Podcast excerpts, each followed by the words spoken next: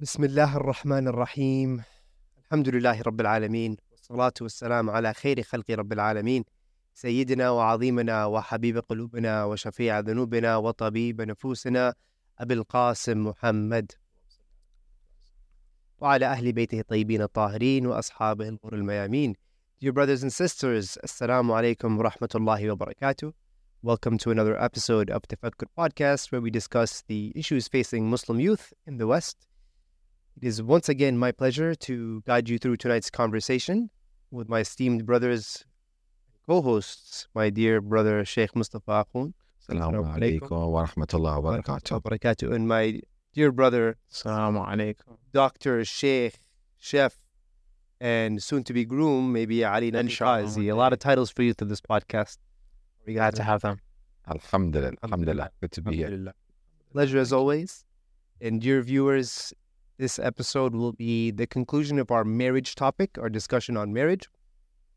Inshallah, we will be concluding by answering your questions. Sheikh Mustafa will answer the questions we've received from our viewers. I'm sure my brother Ali will chime in. Um, without further ado, we'll get right into it. Let's do it. Do. First question, which I believe we may have covered in possibly episode two. How can a brother, a sister prepare her or himself internally to be a good spouse? Bismillah ar-Rahman ar-Rahim.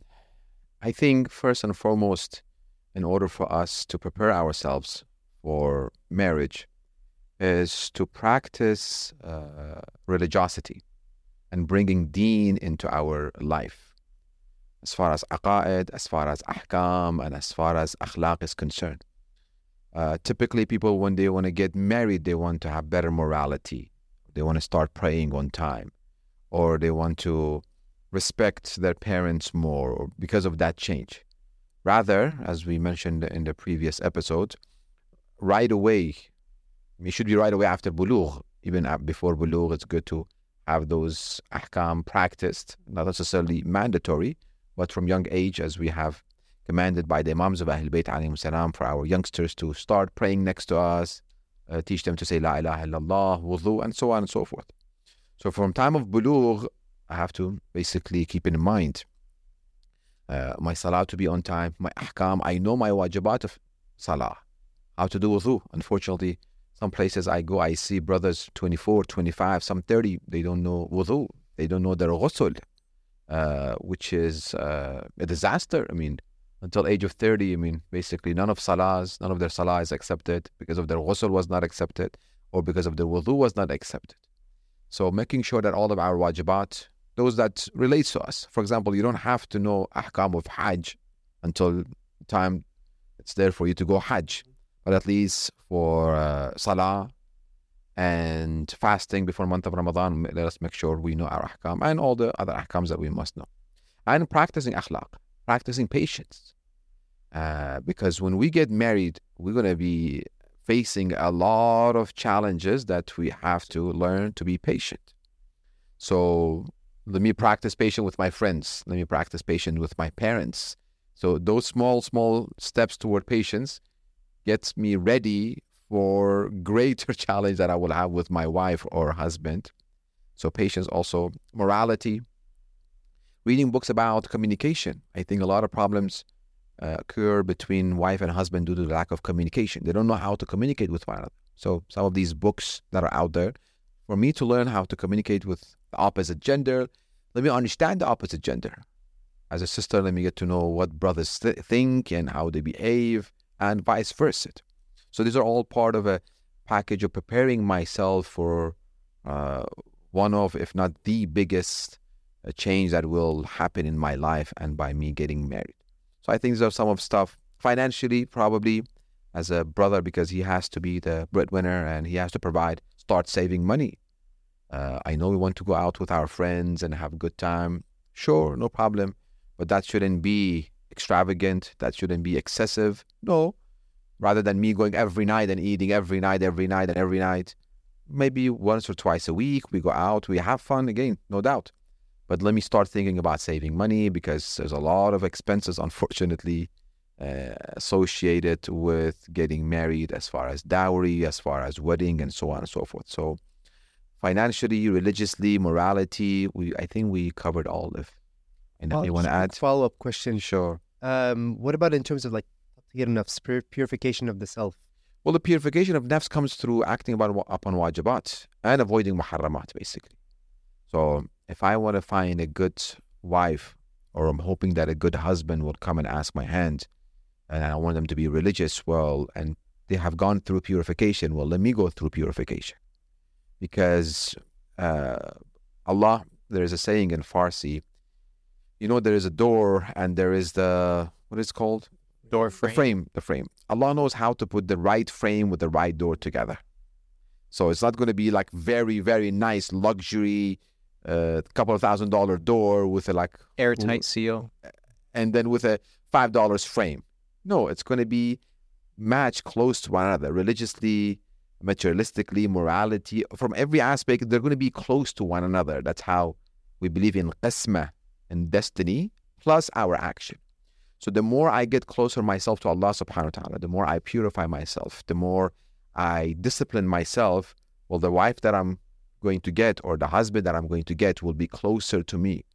So whatever I'm expecting, let me do it so I can Um, be What, what would you say, like for my question, what would you say is the downside of like waiting for marriage to do all that kind of stuff?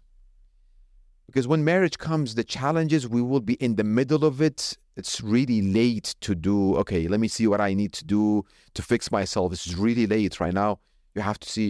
We think, okay, it like added pressure? so much pressure, and then we see, okay, I have to change him or I have to change her, not knowing that changing the opposite cannot happen unless we change within ourselves. That and, and like it probably takes some time too, right? Like it can't just be Oh, instantaneous. Definitely. Yeah. I wish people, as I've said it so many times, they were like switch light. You can just turn on and off. Okay, got married, good, everything happy, light on, everything's no, Say success is planning meets opportunity. definitely. Gotta always be planning. And I love what you said at the end, where you said uh, uh, the way we prepare ourselves will kind of almost uh, attract what we are attracting within ourselves. Of course. If we're not doing our our obligations, if we're if we need to do toba and we haven't done toba, uh, we'll eventually probably end up attracting that same type, and that's not the best. way to start. And I think right now, Alhamdulillah, this is going to be uh, airing around uh, Rajab and Sha'ban time. Uh, it will be good in Ramadan time. These are good two, three months Yeah. of, yeah, repentance, good uh, Improvement. improvement, uh, making a new decision and being committed that I want to be committed to my religion, abstaining from committing sin. Uh, one of the hadith of Rasulullah Muhammad sallallahu alaihi wa alihi to Imam Ali alayhi salam, where he said one of the best things that we can do in the month of Ramadan, which that will be our voucher to cross Sirat to heaven, is to uh, correct and make our morality better and to hassan khuluqah, like to make our akhlaq better. So right now in this month of Sha'ban and Ramadan that we have is good two months to focus that okay, especially those people who are really looking and hoping to find a good spouse a night of Qadr, night of uh, 15th of Sha'ban, which is very important for us to stay awake all night and do amal, are good nights to ask Allah subhanahu wa ta'ala that, see, I'm doing something to get closer to you. Please find me a right spouse that will help me in this goal of mine that is, which is getting closer to you. Our next question is cultural barriers. Uh, we discussed cult- what's what's a cultural tradi- tradition versus an Islamic expectation. Um, what do we do about cultural barriers after nikah? For example, some families don't allow the newlyweds to go out together, so they have a formal wedding party because it is a norm in their customs. Yes. Uh, I know it's going to be difficult, and I've seen it. Some families they have a curfew time that okay, or they cannot sleep together until the wedding is done. Even though religiously, uh, as soon as the nikah is done, the aqd is done, they are Wow. wife and husband completely. Uh, but right now, again, we have we do have the cultures, unfortunately. I think if we are able to communicate and also negotiate, something that can be good in the preparation, to read some books about negotiation. How- Part of negotiation. yeah, so how much I'm going to give, how much I'm going to get. And if it's not halal and haram, I think we should be lenient. A lot of leniency is needed, and that comes with practice. Am I a lenient person, or am I like a very hardcore yes and no, one and zero, one zero, one zero, one zero? Mm. Uh, that's why it's very again in adding to my previous discussions from previous episodes. The younger we get married, we are easier to be reformat or reshaped rather than the older we get, we become stiff. Like Rigid. Okay. Wouldn't, you say that's a part of our deen too, like being lenient in the things that we can of be lenient of in? course, lenience, and if we see halal and I mean haram at least, uh, there are things that are haram identified, stuff that are halal for us to do and mubah, unlimited, but harams are okay, Mhm. Defined. very defined, limited, numbered, but mubah that is we were allowed to do it is unlimited. Our eyes in the back are asking for better mic control from your host. How are we doing, guys? The wire maybe. Push. No, push it. There we Mic? go. I, ca- I Is this heard it. better? Am I good? We're back. We're back. We're back. Okay. Thanks to the eyes in the back. Sure. Uh, so I think uh, we should be lenient. Both party needs to do a lot of compromises, Mm. a lot of compromise and a lot of sacrifices. If it has uh, to, for me to let go of a lot of my culture things to make my husband happy or my wife happy, let me let go of it. Not necessarily, well, I did five things for you culturally, which your culture wanted me to do, Yeah, yeah. and then you did five things for me. No, Just both be Well, lenient. What about the parents when the parents are the barrier to both the husband and the wife? yes, They say we've done nikah legally, we're married. yeah. and Allah religiously. says religiously we're married, but my, my parents are saying because of my culture, I have to act like I'm not married almost. yeah. Do we bring you in and mediate and, and try to?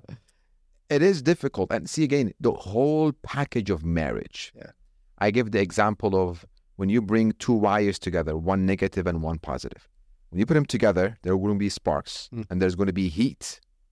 And if you have your hands on it, close to it, it's going to be dangerous. You're going to get some electric shocks. So when these two wires come together with that sparks and that heat, is the problems that we will have having two different families coming together.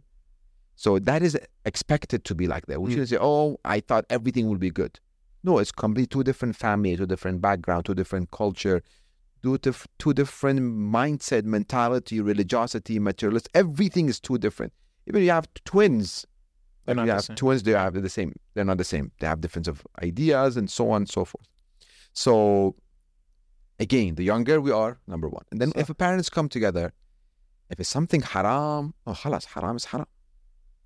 But if it's culture and I can work around of it, it's okay. I mean, we cannot go out. Let's go.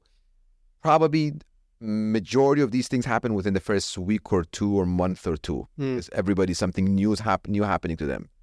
New guy into our life, new girl into our life. So everybody's cautious. What's going to happen? So sabr and patience come into a place that okay, wait until stuff a little bit normalized, because this was a a big uh, Change. change, and we can't just okay every change okay change change change change change. No, let's introduce one change at a time. They don't let us go uh, outside, for example, alone, even though we're mahram. Okay, how about I take my sibling with me, for example? How about we all go together to have a Mm. dinner together? Yeah. So compromising, negotiation, patience, Adaptation. adaptation, Add all them together, it becomes like almost like rahma. It's Yeah. like you're having compassion on the family that it's not easy for them to just. For us, maybe it's easy to like put deen over culture, but it's just not that way. They've been conditioned to to I think this And. I think because we are young, yeah, I'm trying to keep myself young. you're young, People don't see young enough. white hair from some people. Uh, so uh, if we keep focusing, keep reminding, keep reminding. So our parents needs reminder, our spouse needs reminder, everybody needs reminder. Okay, is this religion? Is this religion? Is this religion? Is this hadith? We just keep reminding ourselves, and we all forget it. I think it, it we can work it out. We are not the first family who have to have this kind of situation. Yeah. We're not going to be the last. I guess uh, I, I think just to sum up what you're basically saying is even if deen is on your side, doesn't mean you just you doesn't mean like, it's not an automatic license to break the will of your parents. Be compassionate, Of course. compromise, Want to dance? respect. Understand them. What's the uh what would you guys say is the procedure though if it's like your parents are hard set on something that's haram when it comes to that relationship? Like like for instance, some cultures like music is really embedded in weddings, or just an example. Mm. What if they're just like, no, you have to have this?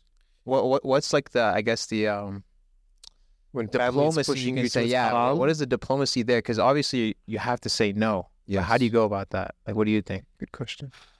Well, see, Allah subhanahu wa ta'ala says within the Holy Quran, like you should obey them, you should respect them and stuff until they tell you worship someone, worship other than Allah subhanahu wa ta'ala. Uh, this is worship. And also in haram, I think as a boy or as a girl, depends also between relationship, the, the relationship that I have with my parents. Between parentheses, I always have told the parents, when you are disciplining your kids, always leave the no for haram Hmm. if you keep saying no to something aib, something culturally not accepted, don't do this, don't do this, you have a headache, you don't want them to do something. When you keep saying no, no, no, no, no, no, when it comes to haram, they're like, okay, It this is loses part its of value. loses Yeah, value. yeah. So between the kids and the parents, between the youngsters and the youth and their parents, if they have all of these issues all the time, Mm. right now it's okay. I'm not going to do it. Well, it's okay. He's been doing this and she's been doing this for the past 30, 40 years, 20, 18, whatever years. So I think when it comes to haram, we have to be really firm. Music is haram, haram, no. I am not going to do it. Respect should be there, utmost respect. Having someone else to come and mediate between us and try to convince them, like keep talking. I think majority of our audience, inshallah, will be youth, if not all of them. From now on, start introducing the idea. Just drop something. Uh, I went to a wedding that they didn't have any music. I think it was good. Khalas, you, you said that, you leave it. And Alhamdulillah, we did have within our community here, and I've heard some other communities, different states, that they did it in Islamic centers Mm. and they had no music. So dropping it once and then two, three weeks later on, will Imam al-Zaman be happy if we had music? Will Imam al-Zaman, I want to send a car to Imam al-Zaman to come to our wedding. Will he be there if there is haram? Will he be there if there is a dance and music? So preparing them for that, again, that change also, rather than just no. But haram is haram. Yeah. No is no. An, ex- an extension of the question, we could say. Um, how do we deal with parents who do not allow marriage from different nationalities? I do understand their perspective. Because the cultural differences might create friction. It does. Typic more in Middle East, it would have done it. But Oh, right now in here, since the youth typically born here or grew up here, as much as every one of us, we want our kids to do stuff our own culture, like Iraqis want to do it Yeah. Iraqi way, Irani, Irani way, Afghani. Sorry, we have to include the Yemeni. Yemeni, they want to do it Yemeni way. Is there a Yemeni way of doing things? I know Mendi Yemeni, it's very good. Uh, Hanith is better.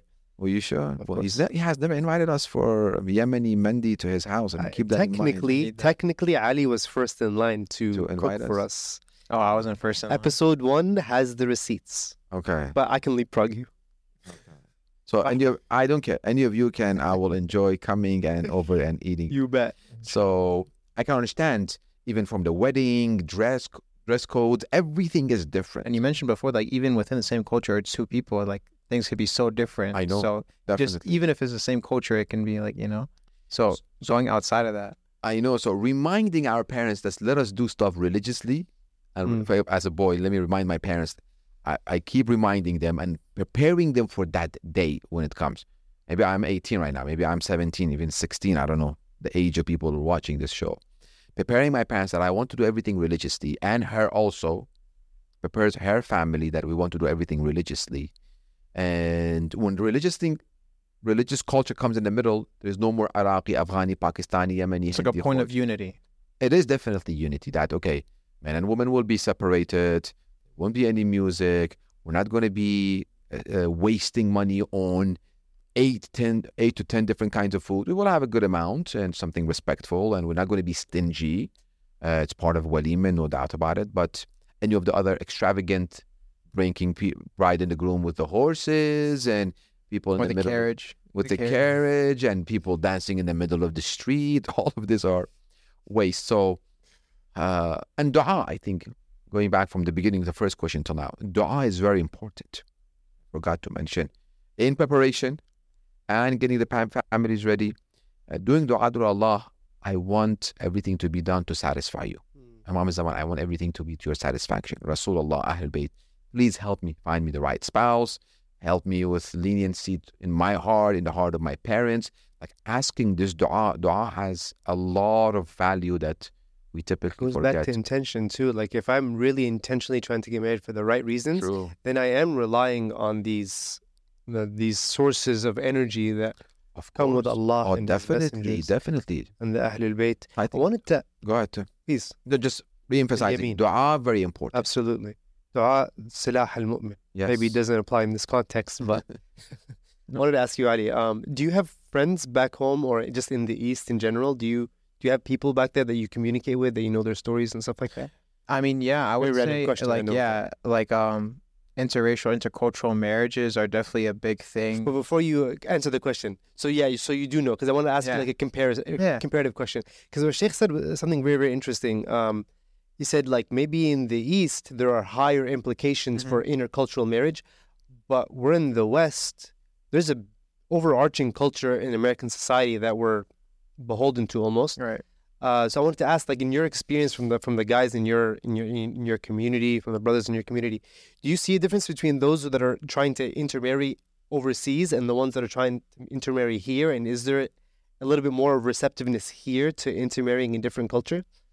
Uh, yeah, hundred percent. You see a difference? I would say because like wh- what you mentioned earlier, the the broader like American culture that the boys are raised with here, Mhm. um, just the ability to speak English, it's like it bridges that gap that normally if you're in the East, like if I was in the East and I wanted to marry someone who's from an Arab country or from a South Asian country, um, we wouldn't have the same language. So not only would I struggle, but my parents would struggle. sense. But since, uh, you know, the youth here are are raised, you know, speaking English, have adapted to like the American culture they have that middle ground with other youth from other countries that were also raised in America. So the the problem initially of the language barrier is kind of eliminated for the couple itself, I would say. True. Not necessarily for the parents because a lot of the times um I mean, I'm first gen here in I was just gonna America. say, Yeah. First generation, your Yeah. parents probably. So my parents, alhamdulillah, they, they know English pretty well, but I do know of families where the parents aren't that too well adapted to. American culture.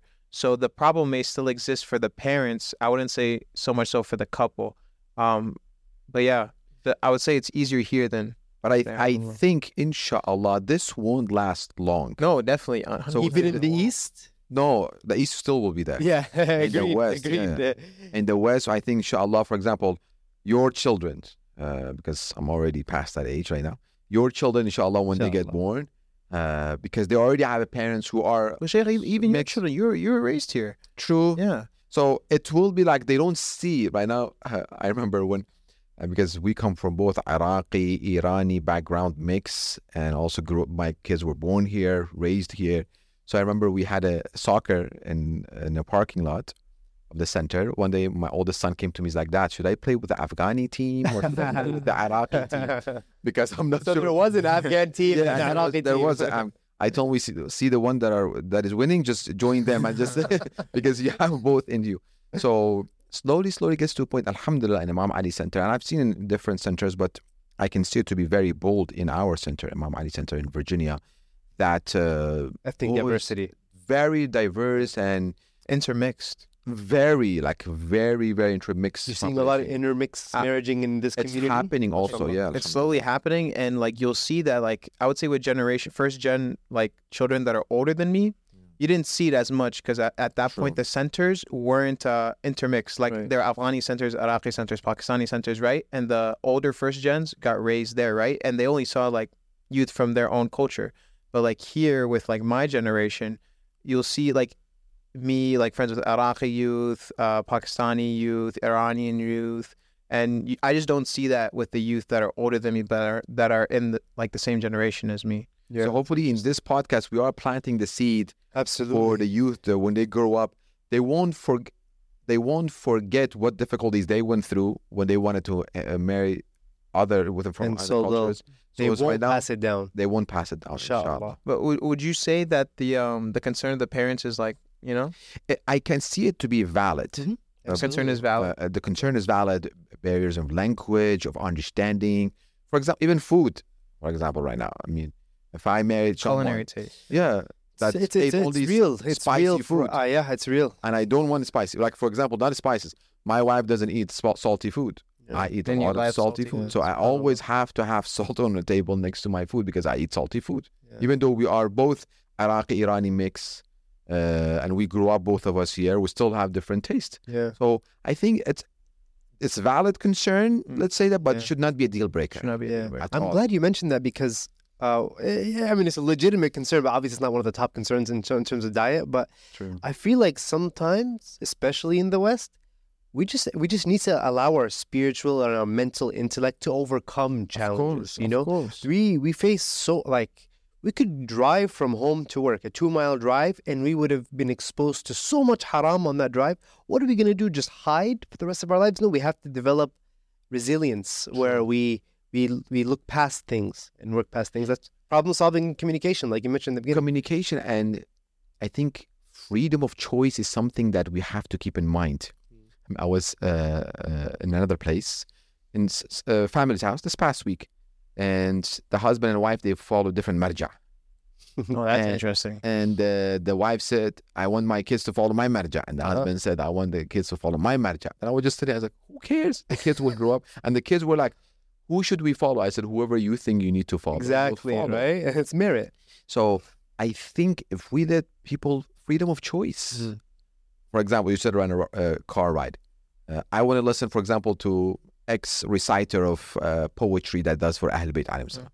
And if my wife wants the other things, okay, well, I said, no, it's going to be mine. I'm driving, the driver, and she's like, no, the one. So all of these should be like Open mindedness. completely yeah. open-minded. Who Yeah. cares about these things? just let go Shaitan will come through all of these small little details because he doesn't want this establishment to happen. So every day he will try his best to find something that you guys are different. yes See?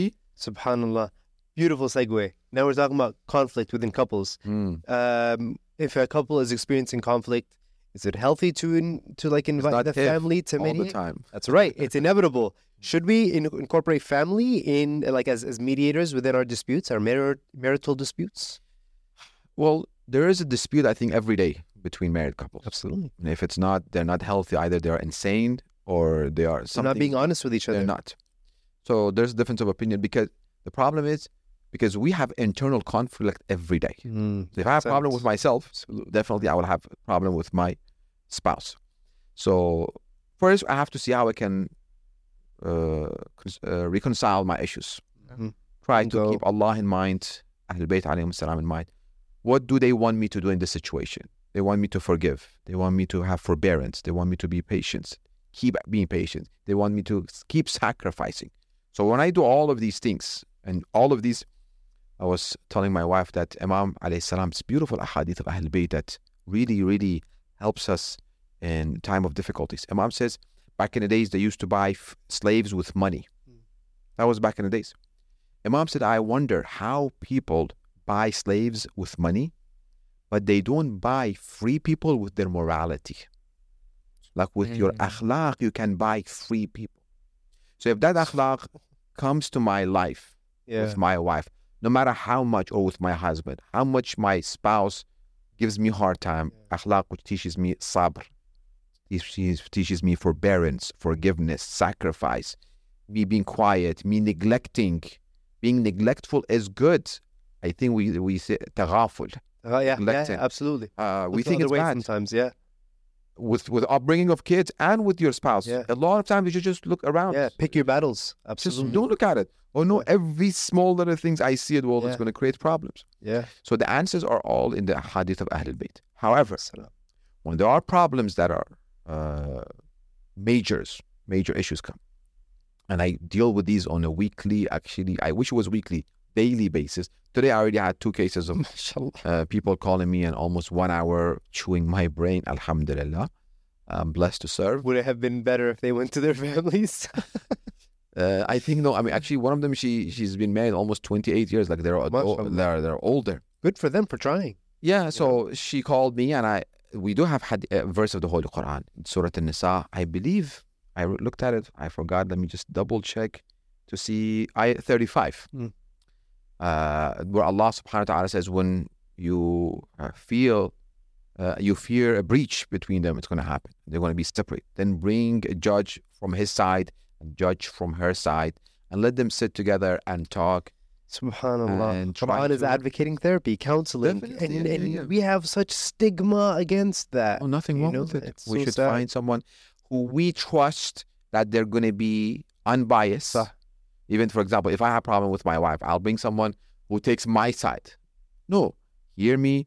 I do have my own flaws, and then uh, her side's counselor also hears her and also her flaws, and then they two sit together. Okay, Mustafa did this wrong, and his wife did this. No, okay, he needs to do this. She needs to do this, and then bring him together. Adala. I love Allah loves the foundation of family to always be together. And Shaitan wants always for this separation to happen. So when we have problems, we have to keep in mind that Shaitan is watching us. And Mm. he's like, Yes, yes, come on, come on. And he's just cheering for our separation, for our fight. He's waiting to instigate. He is definitely. We, we forget about him way too much. Oh, definitely. And so, he's everywhere. Yeah.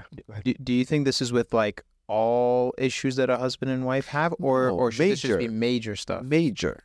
So then, do you recommend that like with the minor stuff, it should just be one on one? So, so what I, I always recommended when I do the nikah, uh, the gift that I give them, I, I don't know if I mentioned it in the previous episode. I don't think you did. one of the things will be to I give them two advices.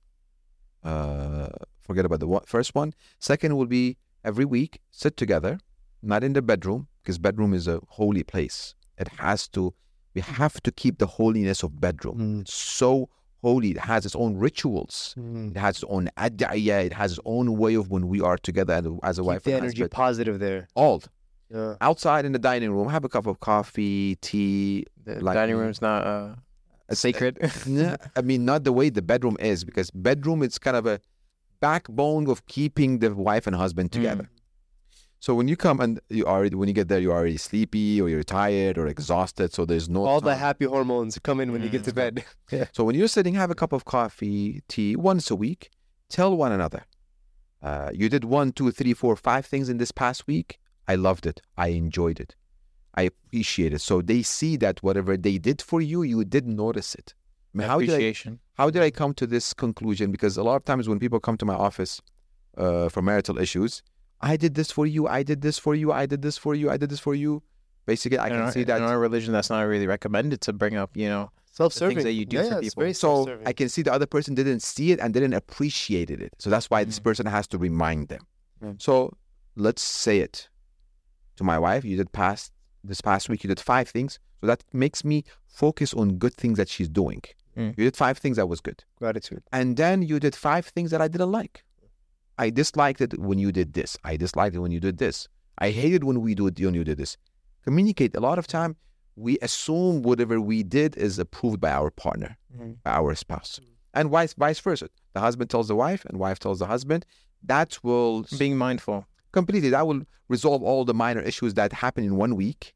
Right away, we fix it. We don't let it pile and mm-hmm. pile and pile and pile, and then we think either when the divorce comes, it was this one thing. No, it's compilation, Build of- up. build up of and then it's just bursting. uh, with one small little things. This kind of reminds me of like the analogy of like um I think we can call it like a communication sandwich, right? Typically they're saying like when you want to um you know let a person know what they did good and what they did bad without them, you know, really getting mad or focusing on the bad stuff. It's like typically you lead in with like the good things they did. Oh, I liked how you did this, but I didn't like how you did this. And then you end it again with, but once again, you know, you did a great job at this and I really appreciate that. true, So you- like it Very just true. reminded me of your approach. very yeah. true, very true. Gratitude Yes. goes a very long way. Definitely does. The next question, I believe we covered it on our last episode in terms of how to, in terms of courtship, how do you go out there and meet somebody? Um, how can someone who lives alone initiate marriage, begin searching for a future partner? How do we approach or find someone for marriage? Last episode we discussed, you know, uh, we discussed matchmaking, we discussed um, uh, the matchmaking role within the community, and then the matchmaking events. We discussed social dating apps. Um, the some of the not the conclusion but some of the theories we developed was that you know like uh, maybe our communities aren't doing enough to facilitate enough youth-led events um So, is there anything we can add on that? Because uh, th- this question also incorporates, like, and is an extension to this question, because we feel like Shia Muslim communities right now are so closed off. There's no real way for anyone to initiate marriage unless you're integrated well within a community or you know people quite well. So, again, the absence of reoccurring events True. for this purpose. True. I think uh, first and foremost we have to remind again, dua. Dua is very important. That day Sorry, and is there a specific dua for this purpose? There is a, a two rak'ah prayer Okay. uh, with specific dua. Uh, we can put in the caption of this. Uh, Salat al-Ghufayla No, no, no. There's a specific dua for zawaj. for Zawaj. Uh, Uh, Salat Jafar. uh, Tayyar. Tayyar. No, no, no. That's very lengthy one. No, it's very short one. Very short. very, very like morning prayer, and then there's a dua after that that you read. Inshallah, I'll have the uh, people. Maybe we back can thumbnail that. yes. link that and the in the caption. caption. Uh, there's a specific dua, and other than that, for example, I made one of my reels. Yeah. Let me make a little bit uh, advertisement for my own reels. Uh, it's not bro- uh, This episode is sponsored by. sponsored by my reels. Uh, so I take money from this pocket put it in this pocket. It kind of feels like that way. Um, Imam said after salah, uh, don't leave. After salah, sit. Mm, do dua. Ahsant. Mm. Uh, typically, we say Assalamu alaikum wa rahmatullahi wa barakatuh and we leave. So that is, we have to find the time of istajab of dua. Another time of istajab of dua is sahar, Mm. between salat al-subh and sunrise or a little bit even before After salat Salat al-subh. Fajr. So salat al-fajr and morning prayer. So we have to keep in mind the time of du'as. Thursday night after maghrib is very important. Was it between uh, And Asr or Maghrib and Isha that you, dua that you can make? Well, after maghrib Thursday night, it will Thursday night begins is very Mm. important du'a. And also I was reading hadith that Fatimat al-Zahra salamullah alayha used to tell her mates to go up on the roof and see when the sun on Friday afternoon is set halfway through. Let me know because that's the time of istajaba of dua. I don't know. So Friday afternoon, when sun sets halfway through, is the time of istajaba of dua. Watching sunsets, making dua. Yes. So these are very important times of dua. So that's number one. Like the way you put it, though.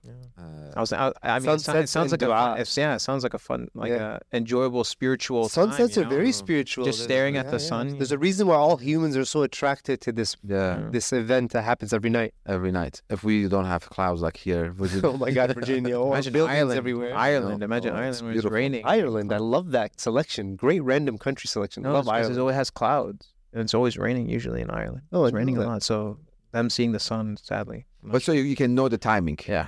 So the timing is important. Good common knowledge. Uh, so after that, with dua and the timing of dua, I need to strive. I have to go and knock on Salah, doors. salah. Uh, it doesn't come easily. It's something that Allah wants to see that I'm putting Make effort. Well, Yeah. وليس الإنسان إلا ما سعى. So uh, وأنه سعيه س- uh, سوف يرى.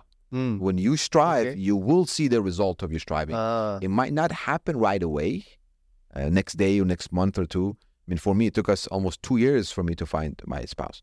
But my parents were actively looking early from age 17 when I told my father. It took him two years. Well, at age 19, alhamdulillah, I was blessed to marry my wife. So actively looking, going to different centers, going to different community members, different matchmaking, like me being very active. I know it's frustrating. no, I know brothers that are not even willing to try. Oh, it, Oh, okay. it doesn't make sense to me. Well, Like, brother, what are you? l- Anyway, let's not get in I- too I, deep. I think it's that point where it's like you know they don't understand the need for it, and if you don't understand the need for something, you won't want to do it in the first place. So. yeah, watch episode one, and they'll understand the need for it, the purpose. and the So, so you would say basically just looking in the right place, right? You have to go and look at the right place, of right? Of course, of course. I mean, Uh, they- Islamic centers, uh, some of these Matchmaking events. conferences. Why not?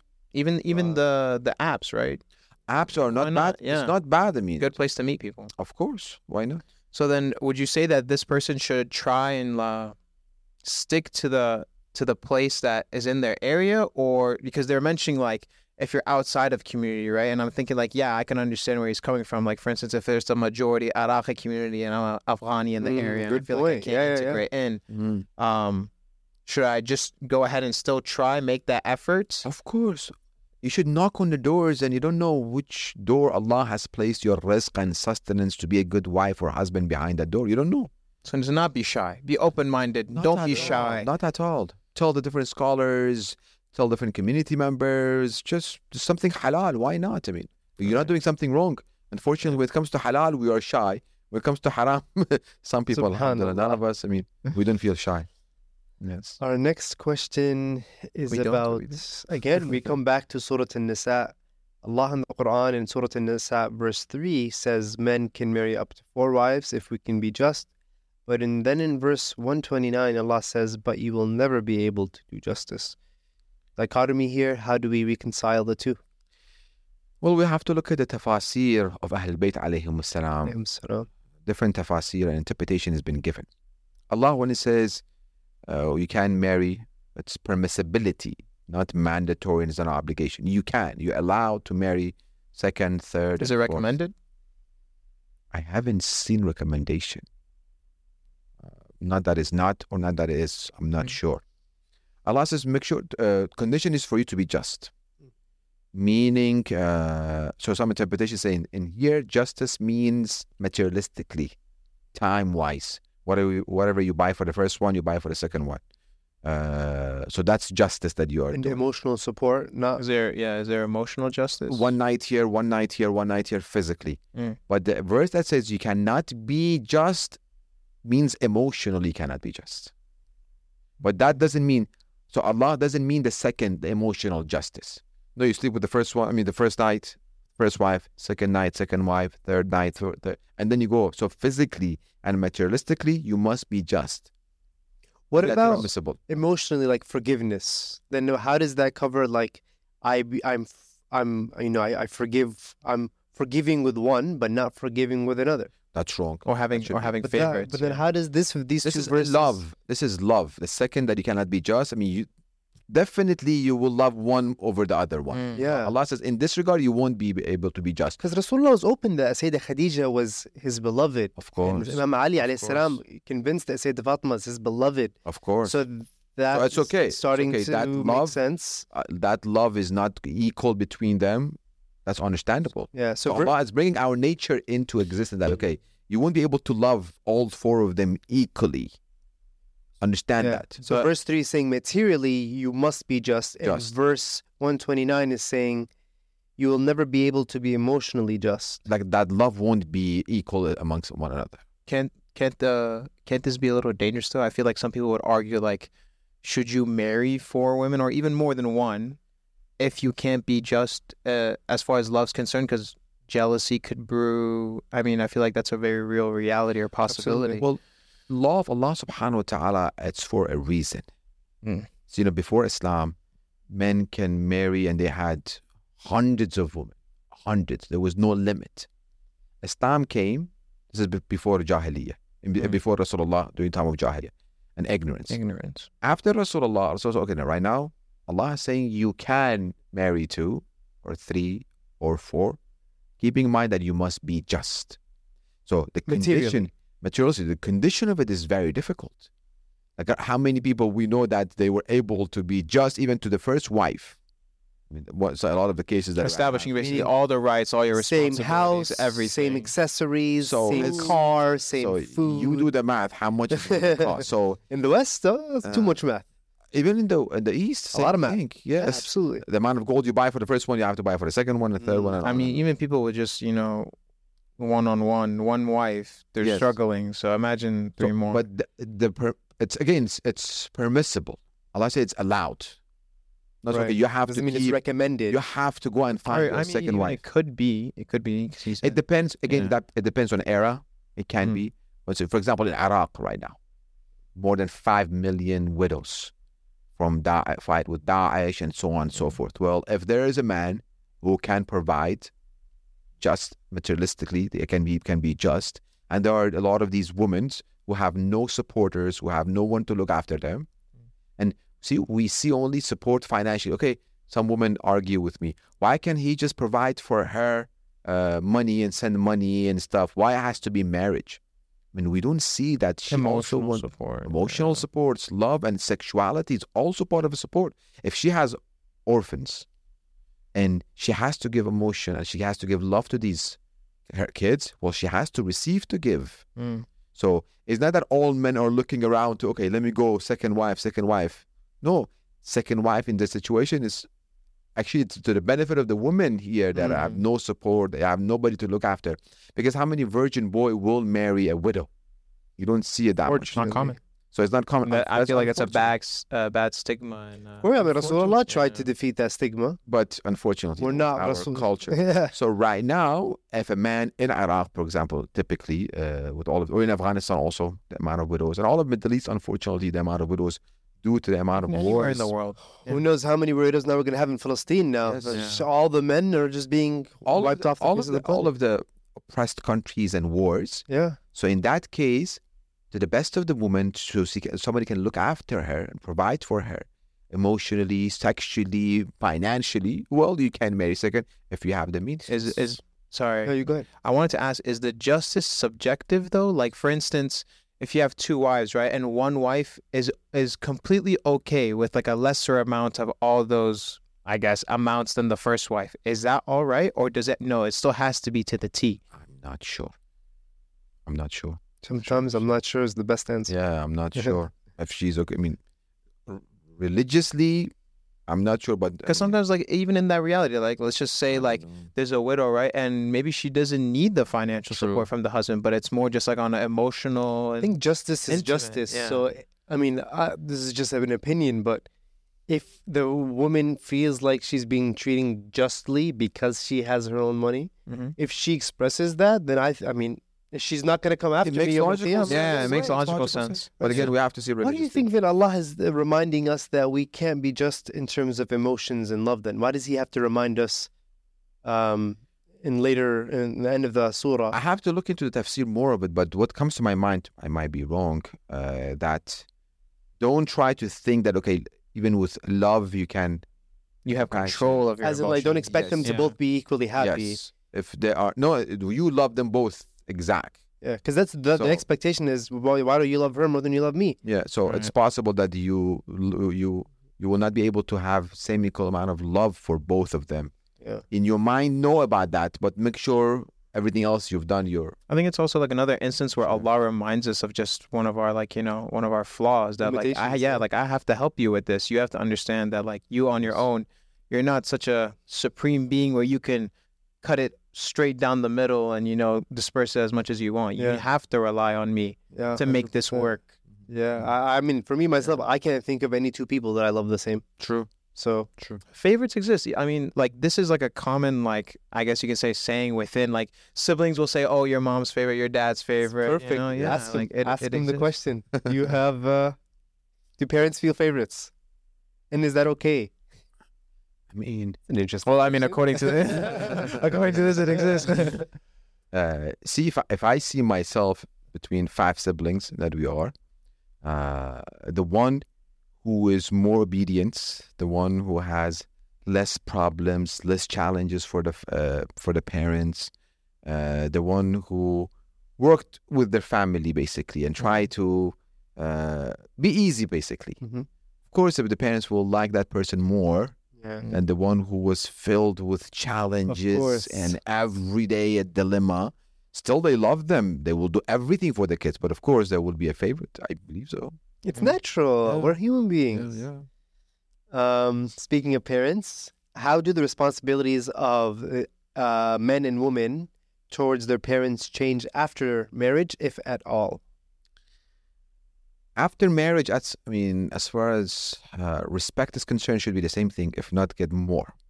So there is Mm. no time for uh, a person can say, okay, from now on, I don't have to have that respect anymore.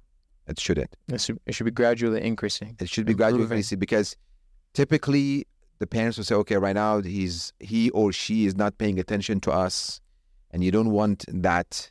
That or, or they have like the the spite where they're like, oh look, now he got married. He's doing this for his wife. Yeah. He's doing this for he never did this in my house. natural. It but happens. see, It's I mean, you have to do the best of your ability. Hmm. Uh, not that okay, everything that the parents said is going to be right. I mean, Hmm. maybe True. I had some cases that no matter what, until now I have it. No matter how, whatever he does for the parents, for his parents, they don't see it, uh, and they're like, okay, you have to do to do more for us because you're doing more for your wife. So, at the end of the night, when you put your head on the pillow, you you should be uh, assured that I did whatever I can to the Mm. best of my ability. Between you and Allah. A calm conscience. I did it. Mm. So, and I will try to do more. So, as far as respect is concerned, that should never decrease, rather, as Ainaki said, a gradual increase. But as far as responsibility, financially, uh, he, uh, his wife is number one priority. First, he Mm. must provide for the wife Okay. first, then the parents. Wife is the first. Religiously, that's the obligation he has. He must provide for her. Then, if his parents were in need, if he can, then he should definitely help as much. How, as how important would you say that is, though? Like, is this one of those things where it's like, if you can, you should? Or is it try your best as much as you can to help your parents? Because I feel like that's a really important thing. I mean, your parents the have pri- gone. priority. Like you have to Yeah. provide. Your parents should be providing for themselves uh, once you're, you're getting married, but not every parent is.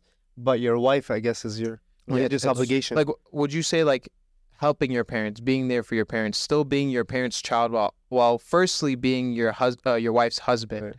Would you say like this is something that is not necessarily wajib, but it could, I guess you could say, reach that point? Because I, I don't know, I feel like that's something super important where like you shouldn't forget about your parents. You Yeah, should no. not forget, but you, that should not let you to uh, forget about your Your- responsibility. Your new priority. So neglect, priority. n- neglect, don't- don't neglect your responsibilities to your wife. Yeah. that Yeah. becomes first and then I, i'm putting for example i used to work this many hours i made Mm-hmm. this much money right now I'm, I'm working this much to provide for my wife because i have to i can't work any beyond that if i have anything extra that i can't if i put i can't put short on myself if i see my parents are needed rather than for example for me going buying 10 shirts for myself Mhm. let me buy five because if i buy 10 for myself and whatever i have to provide for my family for my wife i won't be able to do for my parents anymore and they are in need of it Mm.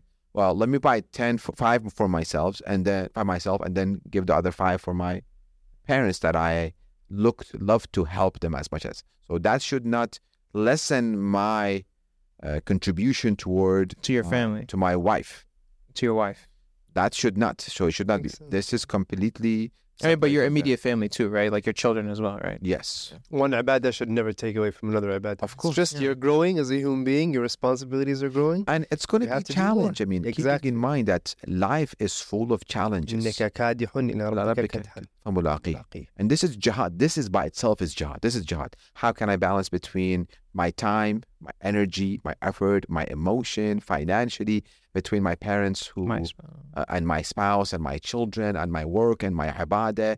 All of this, this is, becomes jihad, which is the greatest jihad. Uh, the, the, jihad of life. Uh, that's it. That is between myself and all of these answers. This is a common one that I get because I, um, obviously, nobody's asked me Islamic questions, but they're saying, What's wrong with your family, man? I come from a very large family.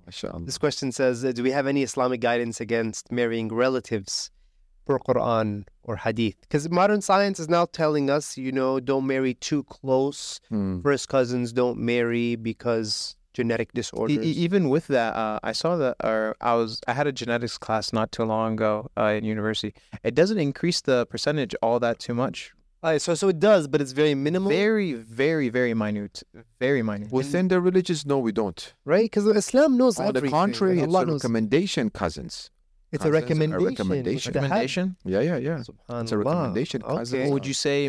So you say that's a recommendation, but would you say marrying outside family or outside of culture recommendation or no? No, cousins are first recommendation. First recommendation. Yeah. Really. And I, same thing with you. I come also come from a large family. My cousin, she married her cousin, who her parents and her husband's parents, they're all both cousins. Whoa. So First cousins, yani. yeah, so two cousins married one another, then their kids married one another. Oh, so, mashallah, they have four Mashallah. kids. Keep it all in the family. Definitely, we keep it in the family. Very like when I go back home, uh, I see man, this is like too much cousin. Sweet home Alabama. Alhamdulillah. None of them. I mean, for the same reasons we talk about that there is inevitable conflict when you marry two outside cultures, the opposite of that is what marrying within your culture, more deeply marrying within your family. Obviously, there's Islamic law against incest. That's Of not what we're talking about. Yeah, yeah, We're talking about cousin First marriages. cousins. Yeah. First cousin, second cousin. Unfortunately, My family has been vindicated. Unfortunately, we see within the uh, upbringing of the kids in the our center. Oh, my cousin, I grew up with. It's an it's a Western thing. You- it's a Western stigma. And I think that's partly because of um, here, since the the families don't. I I feel like it's this. They don't implement the fact that like once you reach a certain age, oh, or when you reach bulugh, right? You can't, you know, touch your female There's cousins no- or your yeah, male yeah. cousins or Yeah. hug them or you know like kiss Consideration. faces. So I feel like since they don't implement that and they have this notion of so brother and sister, that's why they see marrying their cousins as like, oh, how Yeah, can I yeah, do yeah. that? My Yeah. parents are cousins. Mashallah. First cousin, yeah. And uh, My wife's parents are first cousins as there well. you go. Five five siblings. Alhamdulillah, all of us healthy and Mashallah. inshallah one day wealthy. you, you you you mentioned before that like the cousins was the first recommendation, right? Yes. Um, in the Quran it says to uh, we Then created. hadith is on the Quran. No, no, I, I was mentioning. Uh, there's a verse where it states that I'm paraphrasing, of course, but um, uh, we created you from different tribes so you can get to know To one know another. one another. Yes. So then, would you say that earlier you said it's not a deal breaker to marry someone out of your culture, right? Yes. But then should um, should that not be the ideal when you're looking? Like, are you saying that To the ideal should be culture? within your culture and within your family? ideal probably Should that be the ideal? Probably yes because the Because Some, commonalities. some people would argue against that. But go ahead. if there are, see for example, right now with my oldest son, he doesn't have cousins to the uh, to his age. Yeah. he doesn't have it to his age at all. I mean, uh, they're almost 10 years younger than him, or if not 15 years younger than him. So right now, there's other options. Let's Hmm. look and endeavor Right. uh, for that option. So because commonalities are are a lot when you're ma- marrying cousins. right. Uh, a lot, a lot. And you know the family. I You know mean, the everybody family. knows You- everybody. Yeah. So you grew up together as a family. Mom knows. I mean, it's a, if it's first cousin, either mom's side or dad's side. So Feels like. Islam is always pointing us to the ideal fit and then the mustahab thing within the family. It's just not because it's family, but just because sometimes it just becomes ideal. of course, You've known each other longer, you've resolved conflicts from way before, true. You have more trust on both sides. So- not every family is on great terms, but Yes. So so then when we look at Ahlul Bayt alayhim assalam, right? Salam. Um, I mean they they married outside of their their culture, right? and they married cousin also. Right. And they married cousin also. Imam Sajjad alayhi salam. Imam al-Baqir is a product of that, yeah? Yes, Imam Sajjad married uh, Imam Hassan's daughter, Fatima, Fatima. and Imam Baqir alayhi salam was born. So from Imam al-Baqir onward, all of them, they are Hassani and Husseini. Subhanallah. MashaAllah. Yeah. SubhanAllah. I always like as a kid, I always wondered like, wow, you know, Imam Hassan, Imam Hussein was the father of the of nine imams. Yes, Uh, not nine imams. My math is horrible. No, it is nine imams. Is my math, my math doing good? from Imam Hussein. Okay. Yes. Yeah. Nine plus three is twelve. Yeah. Uh, and then when I realized that Imam Hassan's daughter married Imam Sajjad, it was like, oh my god. Yeah. There's It, They it's, are- it's, yeah, it ties back are into pretty it, yeah. smart. They, no, there's no way that I figured that out. smartest of the coordinated. Slah. Yes. Absolutely. Uh, now we have our final question, a spicy one. Why does divorce in Islamic law seem to favor men over women in terms of the men have more authority over the decision to divorce? Well, Islam keeps a balance at the time of nikah. She has the last saying. So if she's not happy, she cannot, she, and she doesn't say yes or qabiltu or na'am, or she doesn't give wikala or representation to a person who's reading the aqd and nikah, the nikah won't happen. If she is not happy, if she is coerced to do it, she's forced to do something like that, the nikah is not accepted. Not valid. It's not valid. Religiously, is not valid. So they don't become wife and husband she is forced. So nikah is in her hand, and she can ask the amount of dowry and everything's in hand. And then, so when she appoints a dowry, he has to accept. Right now, time of divorce, it's in his hand that he has to give permission uh, uh, for this divorce to happen. She cannot just go. Is it because he pays the dowry that he has to no? give I mean, permission? not necessarily uh, because it should not be based on emotions. It should not be based. That was on, for our eyes in the back, not for the okay. camera. Just That because wanted to clarify that. yes, it should not be emotions in the middle. Right. I mean, she might get emotional. Okay, let's go ahead and get divorced, and I'm gonna go and find someone. Oh, a little bit crying, then I got divorced. Yeah. No, and he's paying also. As far as the dowry, I don't know if we said it before. I think we said it. As soon as the aqd is done, she can ask for the dowry right away. She can ask. So what if it's the other way around? What if, let's just say, the woman proposed to the man? Does he have uh, a, a right to deny the nikah? No, still when the nikah when she when she proposes and then when nikah done, she's accepting it. Mm. Ah, so Still, the, the proposal doesn't matter who does it. When the nikah is done, she has always to the agree. woman that's accepting. She's the She final is. decision on the nikah. Yes. And uh, with a divorce, there are, there are cases that if the man is abusive and if he's not providing uh, financially and emotionally and he's abusive, he doesn't want to get divorced. Yeah. وفي الشرع, the jurist in uh, uh, Najaf and Qom typically, after they study the case completely and finding out that he's truly abusive and he's been not providing financial because he must religiously he must uh, give nafaq. And he's not giving. And emotionally and sexually there's no relationship. And he's just not divorcing her because he wants to yeah out of spite. hurt her. Yeah. Uh, without his permission he can divorce. Oh, so so So in a way, there it is in her hand. Yeah. So there is a way for her out in, There a- is in a a way, toxic but- situation. Of but course. that's if it's like in the worst case scenario. and I mean those cases I mean it comes to me like maybe probably every other year and I, it takes long time because we have to investigate and find out that Yeah. truly he is being abusive physically abusing her and he's not providing and so on and so forth We're growing up watching these uh, Middle Eastern dramas. I know. With and that was like every episode. Like the guy will not divorce her. She's stuck in her corner, and True.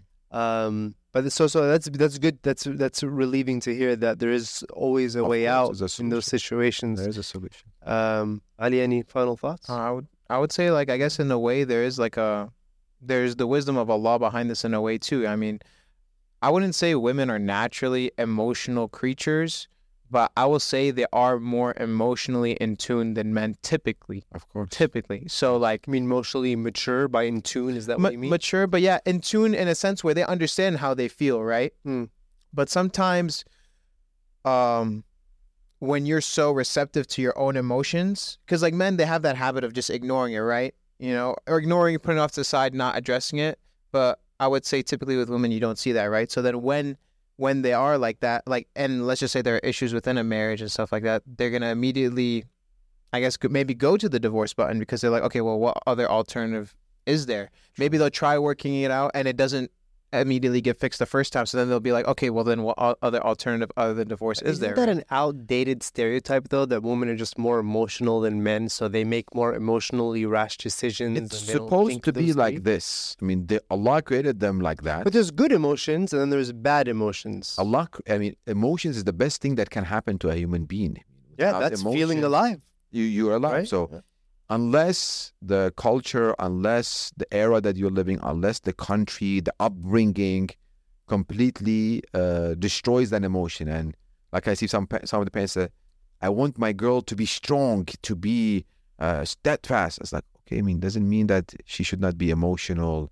She should not make emotional decisions. Like emotional decisions is needed. Like imagine if the, within a household, all the decisions are like wise, Empirical intellectual decisions, yeah, decisions, and there's no emotions. This is kind of a Balance, boring. right, Yeah. So you need both to complete this house, definitely. Yeah. So like with that case, I mean, it, I I don't feel like there's anything wrong with a woman, you know, just being more. In the best thing that has happened to her. It once again, like it comes back to the to the discussion where we were like, it has to be a balance, right?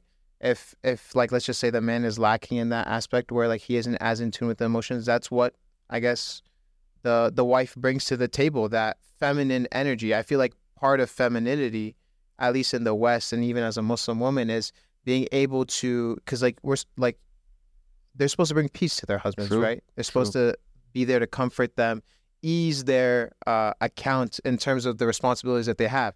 I mean, that is their responsibility, True. right? So, in order to do that, you have to have that access to your own emotions. You know, in order to mend someone else's emotions and how they feel, you have to understand and be receptive to your own. Right? So, and sometimes when you're in that situation, it can get the best of you. You know, Absolutely. there are problems with adhering too much to your emotions, and then there are also problems to ignoring your emotions. I feel like yeah. men face more problems where they ignore their emotions, and then women sometimes face problems where they can be bombarded by their emotions, and then they don't necessarily, yeah. decisions. And and to be honest, it can go both ways too. There can be instances where women ignore their emotions completely too, or where men get bombarded by their by their emotions. And just to stop right there, because I think it's a really good point, because that's what Sheikh was just saying in terms of in some societies, our natural biological divine dispositions are broken down, and you'll see you'll see the the the female exhibiting more of the masculine energy, and Yeah. you'll see the male exhibiting more of the feminine energy. I mean, we're living in the United States of America. We see it every day on TV, in school, at work, uh, Very the university. So I just wanted to put that in there right there. That's a really good point. Yeah, so like the the society around you, the environment around you can definitely bend it, right? So That's why we Once have to again, go back yeah. to our roots, the the roots, our nature. and then once again our lifestyle, True. our roots and our lifestyle. It stems from you know, it's it stems from what we believe in and what we adhere to in our life, right? So when we when we you know combine these or these aspects that we believe in into our lives, it allows us to naturally sit into that. I feel like that position of that. Once again, I mentioned that divine femininity, that divine masculinity, that you know allows the partnership to really just flow well together. You know, absolutely. like I heard one time is like sometimes in marriage what you're not supposed to look for is necessarily equality, but equity. Equity. Yep. Equity. I think we talked Yeah. about that in, in, in episode number one. Wow, mashallah, we've done uh, done four episodes so far. There's been so many references in this Yeah. episode to previous episodes, mashallah. Perfect Q and A. the perfect Q&A, mashallah. That, alhamdulillah, Rabbil Alameen. That concludes our questions, brothers and sisters. But once more, final thoughts. We're going to leave some ad'iyah for Salah for Zawaj, inshallah. inshallah in our comment section. Eyes and ears in the back. Got us confirmed for that. To your brothers and sisters. Yes. Oh, just just Yeah. one one thing I wanted to say. Um, just as a youth, uh, myself, um, I would say with these podcasts, that, alhamdulillah, we've been able to make. Um, like like the title says, the Mm. reason why we're here, tafakkur, to think, Ponder. ponder about you know what's been said, what we've talked about. Maybe there's some things that we haven't covered. Maybe there's some things that you should do your own research on. Make the effort. Um, we're here because we want you as youth of the West, not to just necessarily sit down and listen, but sit down, listen, and ponder, and ponder and think, and then apply. And apply to your life. us. Yeah, Share it with and. Improve. Like Definitely. ultimately, we're we're not just doing this. I'm not just doing this for myself. Sheikh Masala is not just doing this for myself. Sayyid's not doing it for himself. We're doing it ultimately for the betterment of everyone collectively for the future. Inshallah. So that these issues that are that we're facing right now, sooner or later we can say these are these are things of the past. So yeah, Inshallah. In the name of Islam, inshallah, and in the name of Allah, we uh, we hope that inshallah we'll continue to bring more fruitful insights that could better our community, inshallah. We hope that today we've answered all of your questions. Please forgive any shortcomings. If you have any follow up questions or want some clarification, please drop us a, a note in the comment section and we'll be grateful. Uh, inshallah, we'll be back next week. Actually, are we having a delay? We're having a two week delay because. Uh, well, technically we're Hmm? adjusted for the I- schedule. Uh, I don't think so. We're no delay. No delay. No. Okay. We're Okay. adjusted. Yeah. Okay. I was under the impression that No, we no, might we're be flying somewhere soon. not. No, no, no. We No. already. This is gonna be. This will be the time. for- Inshallah. Yeah, this, you want- th- th- he's gonna be in. gonna- Uh, Well, um, well, you're in giving it away. I was. I was, I was seeking for permission for Sheikh to tell the our guests where he's going. Would you like to Inshallah. share? We'll pray, we'll inshallah? pray for all the audience and uh, viewers, inshallah. Inshallah. Inshallah. Kaaba and Medina, inshallah. Inshallah. Inshallah. تقبل الله تصل بالسلام inshallah. Thank you, Pray thank for you. us and uh, Will inshallah do. we'll see you soon. We'll be back in one week then. Thank you, dear brothers and sisters, for tuning in to another episode of Tafakkur Podcast. We will see you soon, inshallah. Wassalamu alaikum wa rahmatullahi wa barakatuh.